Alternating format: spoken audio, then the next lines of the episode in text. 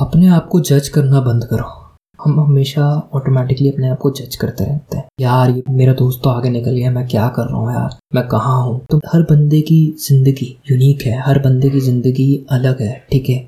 हर बंदे ने वो नहीं देखा जो आपने देखा है। हर बंदा वो नहीं देखेगा जो आप देखने वाले हो, ठीक है? तो आपको अपनी ज़िंदगी की इज़्ज़त करनी है। आपको अंदर जा जाके ये देखना है कि आप पूरी कोशिश कर रहे हो। अगर आप नहीं कर रहे हो तो बहुत ज़रूरी है कि आप करो।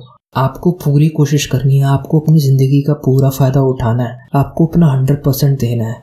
आपको दुनिया के बारे में नहीं सोचनी है, आपको दूसरों से अपने आप को कंपेयर नहीं करना, आपको अपने आप को जज नहीं करना है। अब फॉरेन बफेट जो है, वो साठ उम्र में बिलियनर बना था और जो जेफ बेसोस है, वो पचास साल की उम्र में बन गया, ठीक है? पर ये दोनों एक दूसरे से कंपेयर नहीं करते, ये लोग ये देख रहे हैं, वो लोग कैसे ज़िंदगी जी रहे हैं।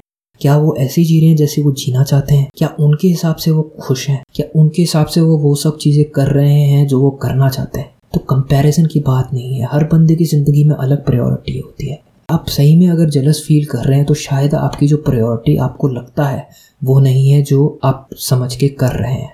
ठीक है? आपको अपनी टास्क वापस प्रायोरिटाइज करने हैं। तो वापस प्रायोरिटाइज करिए अपने लाइफ के टास्क और फिर वो सारी चीज़ें करिए जो आप करना चाहते हैं। उन सारी चीज़ों को प्रायोरिटी दीजिए।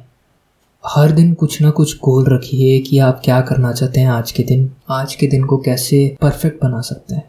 वो चीज़ें करिए आप जिनको करने से आपको डर लगता है। जब आप वो चीज़ें करोगे जिनको करने से आपको डर लगता है तो खुद ब खुद आपके अंदर वो विश्वास आ जाएगा कि हाँ मैं कुछ भी कर सकता हूँ। ठीक है, जो कॉन्फिडेंस है वो हमारे अंदर क्यों नहीं होता? क्योंकि हम अपने आप को डाउट करते हैं कि मैं किसी चीज़ को करने के लिए लायक नहीं हूँ, कि मैं कंप्लीट नहीं हूँ, कि मैं असली में वो नहीं हूँ जो मैं दर्शाता हूँ लोगों को। जब हम असली में वही बन जाएँगे जो हम दर्शाते हैं लोगों को, या हम सही चीज़ दर्शाने लग जाएँगे लोगों को तो ऑटोमेटिकली कॉन्फिडेंस आ जाएगा। संदेह को हटाइए और विश्वास अपने आप आ जाएगा ज़िंदगी में।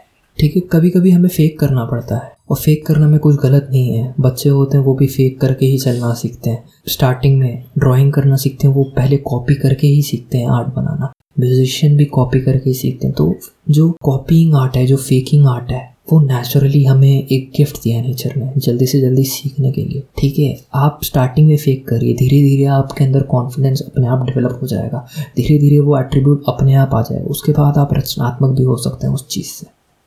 बहुत बहुत धन्यवाद इस ऑडियो को सुनने के लिए। अगर आपको मेरा काम पसंद है तो प्लीज़ मुझे फॉलो कीजिए, मेरे चैनल को सब्सक्राइब कीजिए।